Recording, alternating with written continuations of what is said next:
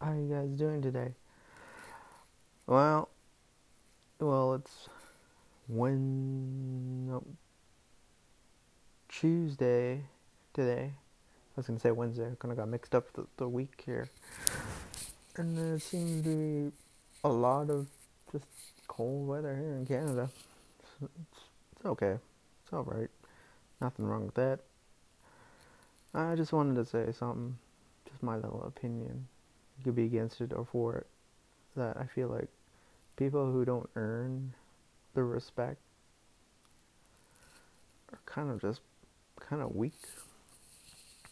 Or the people that were given given something, whether it's money, and cars, or anything.